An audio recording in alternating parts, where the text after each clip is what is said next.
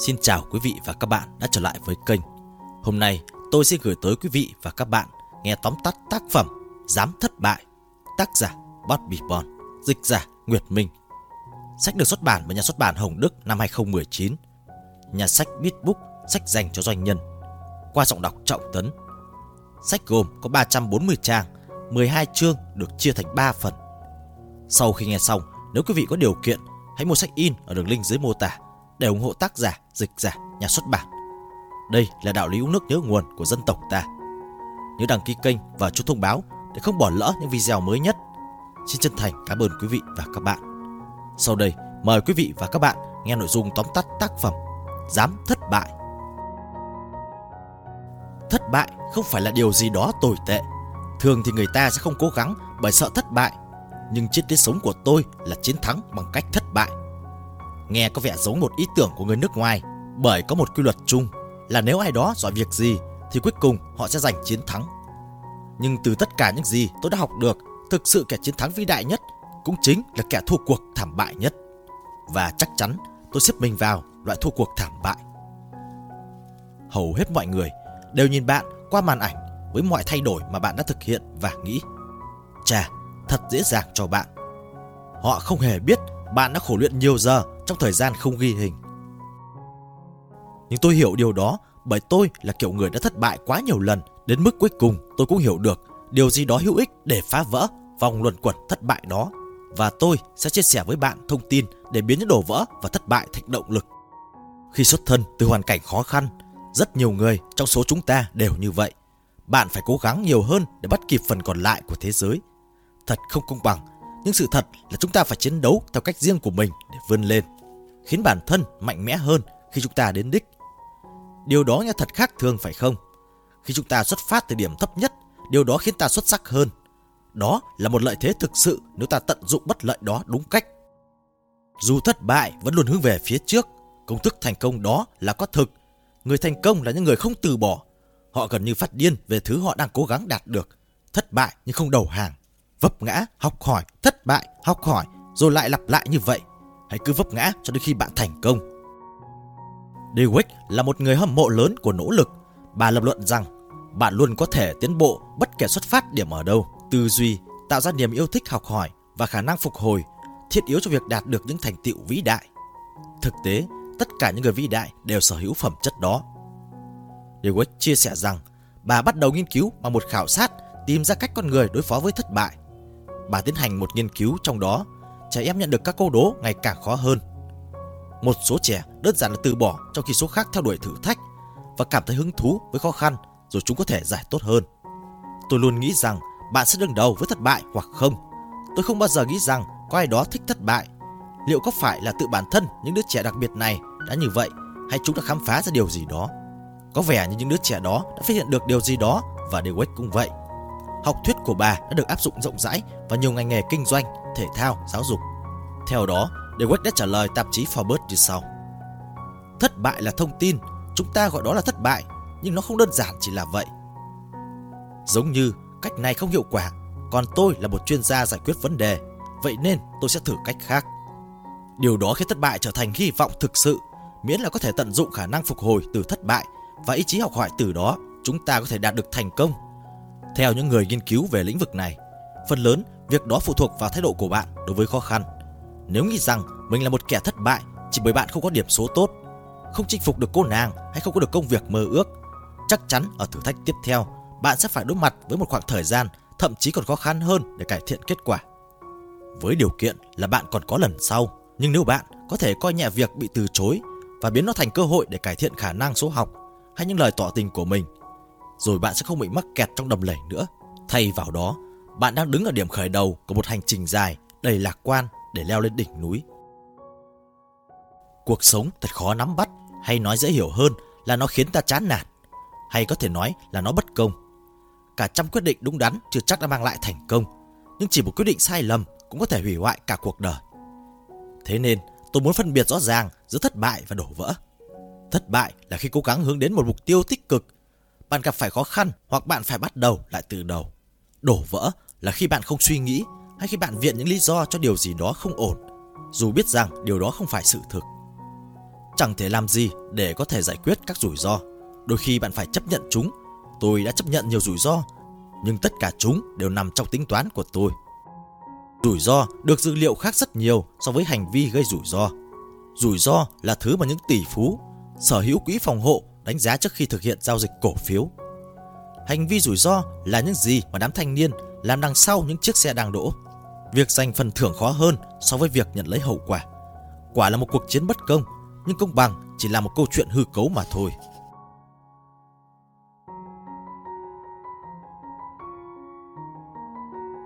Đừng coi đó là một cách cớ để bạn vứt bỏ tất cả chỉ bằng một sự lựa chọn ngu ngốc. Hãy tiếp tục chiến đấu và bạn sẽ đến được thành công mà không hề bị tổn hại. Chiến đấu, chịu đựng rồi lập lại. Ba cụm từ đơn giản đó là đủ để biến trạng thái tâm lý của tôi từ thất bại. Nếu không thể thành chiến thắng thì ít nhất cũng là ý chí bám trụ với cuộc chiến. Chiến đấu bởi mỗi ngày đều là một cuộc chiến giữa hình thức này hay hình thức khác. Đó có thể là một cuộc chiến thúc đẩy bạn vươn lên giới hạn mới, cũng có thể là cuộc chiến chống lại rất nhiều người trên thế giới muốn nói không với bạn. Chịu đựng nghĩa là khi trận đấu bắt đầu sẽ có rất nhiều chất kích thích nâng cao năng lượng chiến đấu, nhưng chúng nhanh chóng bị loại bỏ và bạn chỉ còn lại kỹ thuật cùng sức chịu đựng. Đó là những việc làm hàng ngày chúng ta không hề dễ chịu, thú vị hay can đảm gì. Lặp lại, giờ thì chiến đấu, chịu đựng, thất bại, rồi lặp lại vòng luẩn quẩn đó một lần nữa, lần nữa và thêm lần nữa. Lặp lại thực sự là cách duy nhất để phân biệt bạn với những người khác.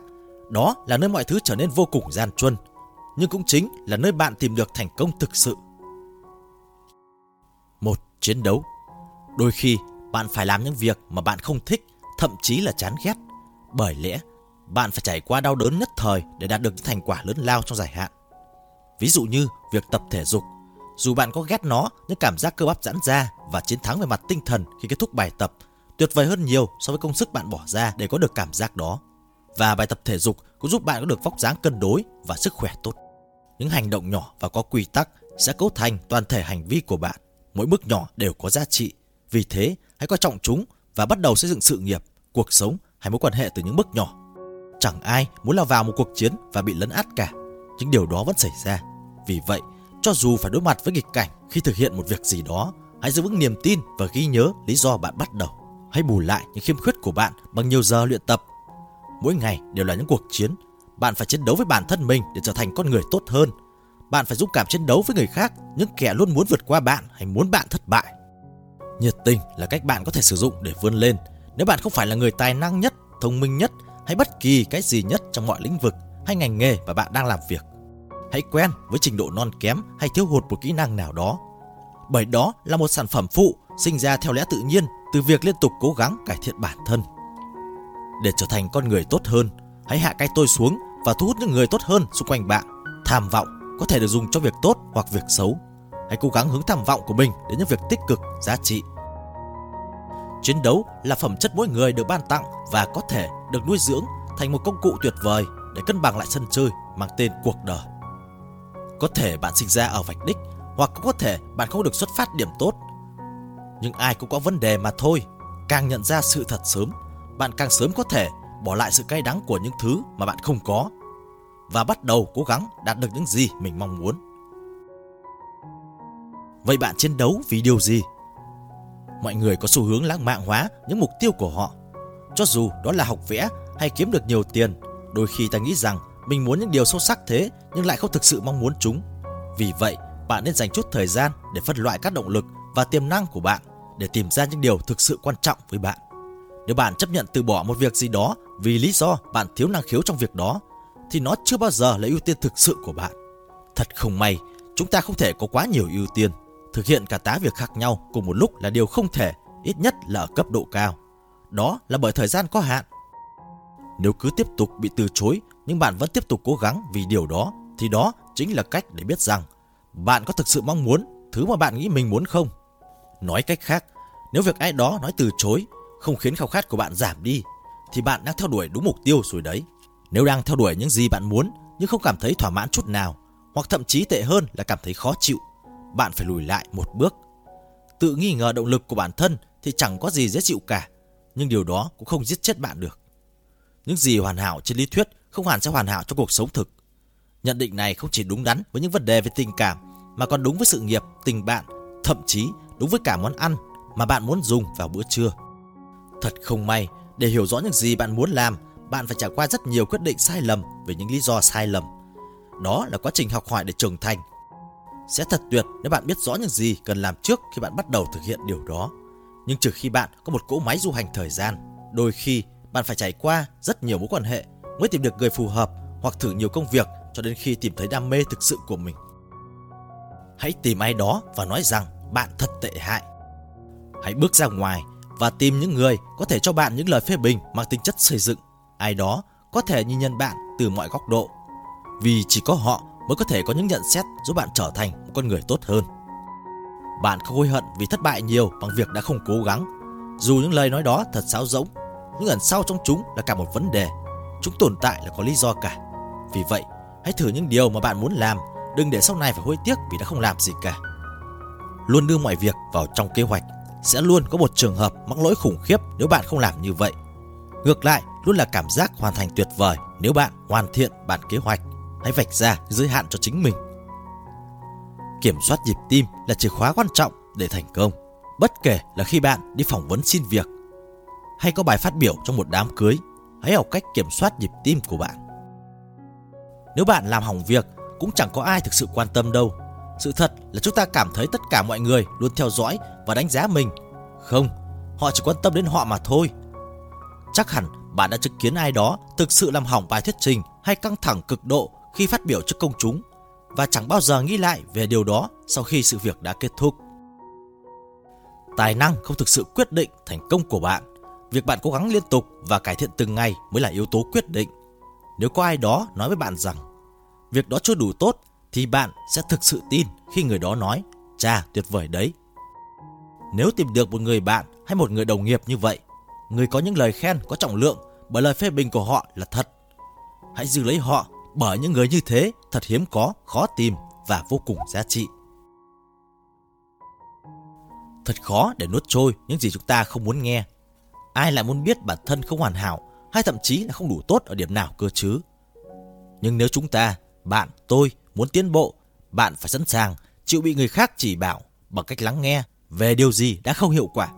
Nếu không tiến lên, nghĩa là bạn đang tụt hậu. Đừng bao giờ thỏa mãn với những gì bạn có. Hãy luôn tìm cách thức mới mẻ để tham gia vào cuộc chiến. Không phải ai cũng sẽ thích bạn. Hãy chấp nhận vất vả hơn một chút so với bình thường trong ngắn hạn để nhận lại hạnh phúc lớn hơn trong dài hạn. Đừng cố gắng làm hài lòng tất cả mọi người. Dù bạn có làm cách nào đi nữa, ngoài kia cũng sẽ có một ai đó không vừa lòng với bạn. Nếu bạn muốn than phiền hay chỉ trích một ai đó, tối thiểu bạn nên tìm hiểu rõ các sự việc. Hãy bỏ qua những lời buộc tội hay chỉ trích vô căn cứ trên mạng xã hội, bởi đôi lúc người ta sẽ không thích bạn, còn bạn thì chẳng thể làm được gì để thay thế điều đó cả. Ai cũng muốn được yêu mến, bản năng đó mạnh đến mức kể cả khi không được yêu thích, ta vẫn phải tìm ra lý do chứng minh tại sao kẻ không ưa ta lại sai. Tuy nhiên, đôi lúc việc không quan tâm lại khiến bạn được yêu mến hơn. Việc không phù hợp với bất kỳ một nơi cố định nào đôi khi lại có lợi hơn bởi nó buộc bạn phải học cách tồn tại và phát triển ở bất cứ đâu.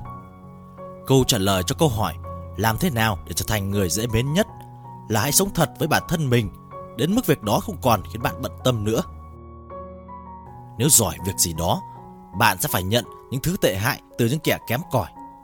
Chẳng có gì quan trọng nếu họ không có tài năng hay không cố gắng trong công việc. Mọi người luôn khó chịu với những người sở hữu thứ mà họ không có. Hãy học cách chấp nhận rằng bạn đã làm tốt, rằng bạn là một người vĩ đại hoặc một vị hôn thê tuyệt vời, thay vì liên tục tìm xem bạn đã làm sai điều gì. Đó không phải là một cách giải quyết khiến ta thoải mái. Hãy chấp nhận rằng tất cả chúng ta đều có xu hướng thủ ghét. Chắc chắn bạn sẽ chẳng hoàn thành được bất cứ việc gì bằng cách gắn những suy nghĩ hoặc từ ngữ tiêu cực vào hành động của người khác. Và bạn đang lãng phí thời gian của chính mình trong khi có thể dùng thời gian này để hoàn thành được việc gì đó mà người khác ghét phải làm. Người thông minh học từ sai lầm của họ, người thông thái học từ sai lầm của người khác. Đôi khi chúng ta phải tự vỗ đầu mình để tiếp thu một điều gì đó. Chịu đựng tệ hại đúng như cách ta gọi điều đó. Nếu bạn đang mong muốn thành công, bạn sẽ phải chịu đựng, bạn sẽ phải thực hiện tất cả những nhiệm vụ nhỏ lẻ, những công việc thông thường hàng ngày, những thứ sẽ đưa bạn đến vị thế có thể làm được những việc lớn lao. Mỗi người trong chúng ta đều đưa ra rất nhiều quyết định mỗi ngày và chúng ta có thể bị lãng quên vì không mấy quan trọng. Nhưng chính các quyết định đó là bàn đạp cho ước mơ của bạn. Chúng giống như những viên gạch dùng xây nhà vậy. Vì vậy, đừng quá dễ dãi với bản thân, hãy đặt ra kỷ luật cho chính bạn.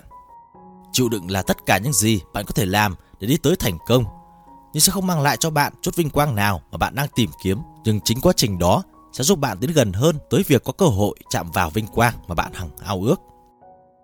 Khi bạn bắt đầu đi vào đường hầm hoặc con đường của mình, bạn sẽ thấy nó chia ra thành nhiều nhánh nhỏ hơn, mà thường thì chúng là đường cụt, rồi bạn phải quay lại tìm kiếm những con đường lớn hơn, bằng phẳng hơn. Vì vậy, hãy nhấn lại. Nếu không hoàn thiện những việc nhỏ bé, thậm chí bạn còn không thể có cơ hội làm được việc lớn lao khi thời cơ đến. Vẻ đẹp của những bước nhỏ Chúng ta là kẻ thù lớn nhất của chính mình. Chúng ta đang phá hoại chính bản thân mình nhiều hơn bất kỳ người nào khác. Đôi lúc ta phá hoại chính mình thông qua những hành vi xấu. Các lần khác, chúng ta đơn giản là làm dối trí chính bản thân ta. Còn một trò chơi trí tuệ không mấy hay ho mà nhiều người trong chúng ta vẫn dính vào. Đó là khi bản thân suy nghĩ quá nhiều ngay cả trước khi thực sự bắt đầu. Cuộc chiến của bạn như một cái thang dốc đứng dài bất tận mà bạn phải trèo xuống. Đừng để ước vọng quá lớn ngáng đường những bước đi cần thiết mà bạn phải làm để hoàn thành chặng đường. Bởi bạn sợ chính bản thân hoặc chính sự thiếu kiên nhẫn xúi dục mình thử bỏ qua vài nấc thang trên chiếc thang đó. Việc bỏ qua vài nấc thang nhỏ sẽ có thể khiến bạn phải chịu hậu quả lớn sau này. Bước từng bước nhỏ sẽ giúp bạn hạn chế lo lắng và tránh sai lầm. Nếu đang tập trung vào quá trình, bạn sẽ không bị sao nhãng bạn đã tiến triển thế nào hay bạn đã đi được bao xa. Càng chia nhỏ hoạt động hoặc thời gian để làm việc gì đó thì bản thân càng dễ làm chủ hơn.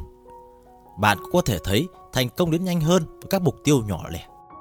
Đừng bao giờ chạy theo đồng tiền hay theo đuổi niềm tin, bởi lẽ càng yêu thích thứ gì, bạn càng cố gắng nhiều hơn cho nó.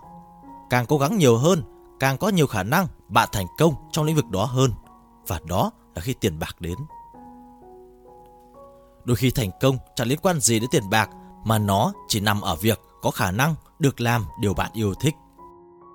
Hãy tự hỏi sẽ thế nào khi biết rằng mỗi ngày trong suốt phần đời còn lại, bạn sẽ ghét công việc của mình. Công việc là một phần quan trọng cho thấy chúng ta là ai, bởi chúng ta dành rất nhiều thời gian cho nó. Công việc hình thành nên đặc tính của chúng ta. Bạn sẽ có rất nhiều cơ hội thành công hơn nếu bạn yêu thích công việc mưu sinh hiện tại.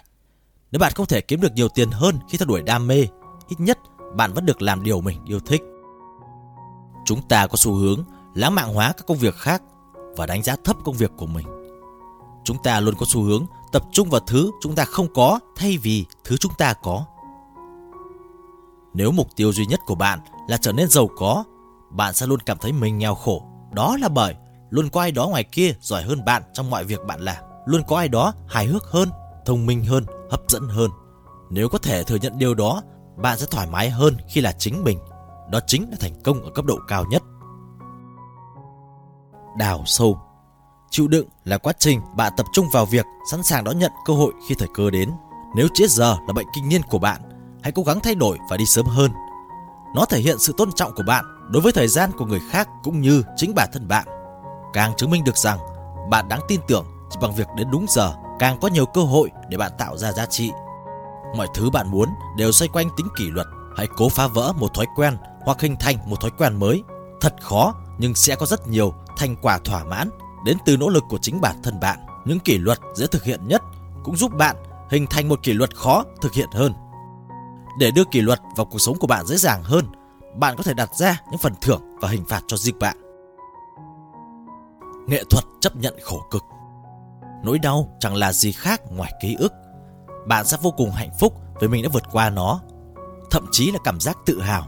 Vì vậy, với tất cả những lần mà cảm thấy đau đớn, dù là nghĩa đen hay nghĩa bóng, hãy quay lại và tiếp tục hành trình của mình. Hãy trở thành một hình mẫu về một người luôn từ chối bỏ cuộc, xây dựng danh tiếng cho bản thân là một người hoàn toàn đáng tin cậy. Với những người tốt, việc đó sẽ lan tỏa. Sớm thôi, bạn sẽ có cả một nhóm người sẵn lòng chịu đựng sự đau đớn đó cùng bạn. Đừng ngần ngại thử những điều mới mẻ, bởi chẳng ai thực sự quan tâm bạn đang làm gì. Vậy nên, đừng lãng phí bất kỳ chút năng lượng, cảm xúc nào cho việc lo lắng xem liệu trong bạn có ngớ ngẩn hay không. Bị đuổi việc ư, thật tệ cho bạn. Nhưng bạn có thể tìm con đường khác, lo lắng ư, chắc chắn rồi. Nhưng có một sự thực là chẳng có ai ngoài những người thân thương quan tâm đến bạn làm việc gì. Tất cả đều quá bận rộn lo lắng về công việc của chính họ. Hãy để suy nghĩ, chẳng ai quan tâm bạn đang làm gì, cho phép bạn làm bất kể điều gì bản thân bạn mong muốn. Hãy làm điều bạn muốn cho dù bạn trông thật tệ hại khi thực hiện việc đó. Bắt đầu từ đồng 25 xu và học cách yêu nó. Đừng từ bỏ bởi lẽ thất bại là một từ chủ quan đến mức đôi khi khó có thể định nghĩa được. Cần rất nhiều nỗ lực để bạn có thể thành công trong công việc hay cuộc sống.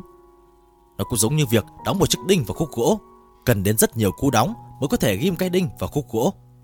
Và nếu bạn đóng lệch, hãy lấy ra một cái đinh khác, nhưng đừng dừng việc xây dựng ngôi nhà của mình. Để không ngừng tiến bộ, bạn phải liên tục thay đổi. Thay đổi đó có thể là bất kỳ việc gì, từ ai cho đến khi nào hay ở đâu. Thậm chí, thử làm điều tương tự nhưng với người khác cũng là một hình thức làm mọi việc khác đi.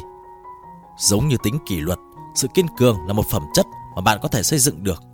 Chúng ta luôn có xu hướng nghiêm trọng hóa những sai lầm của mình, biến nó thành một thứ tệ hại với bản thân và với cả người khác.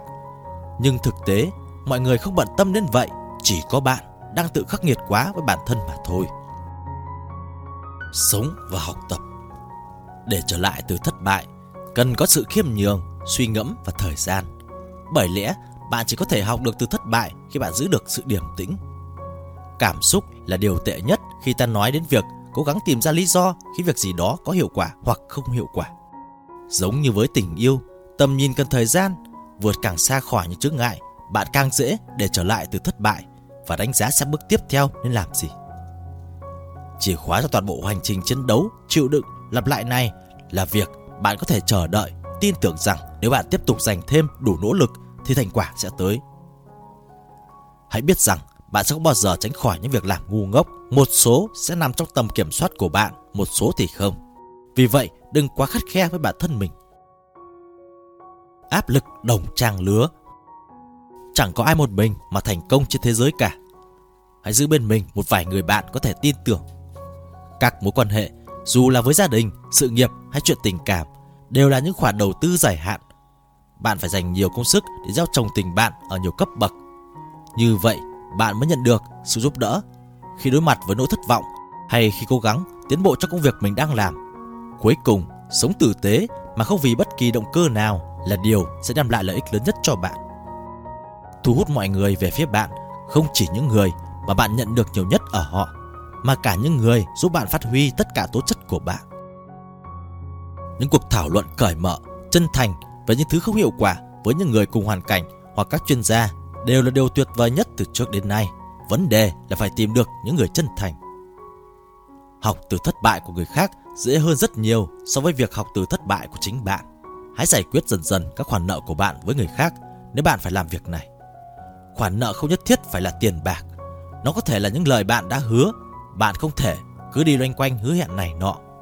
Nói rằng bạn sẽ làm cái này, cái khác, rồi lại không giữ lời. Có thể một hoặc hai lần đầu bạn bỏ quên ai đó thì chưa có hậu quả gì. Nhưng cuối cùng bạn sẽ phải luôn trả giá.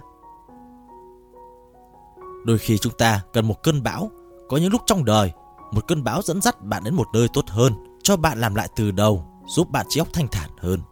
Những cơn bão có thể rất tuyệt vời, có thể điều này không đúng khi đứng giữa tầm bão và cơn mưa chút nước. Nhưng khi tất cả trôi qua, bạn sẽ thực sự trân trọng quang cảnh sau cơn rông bão.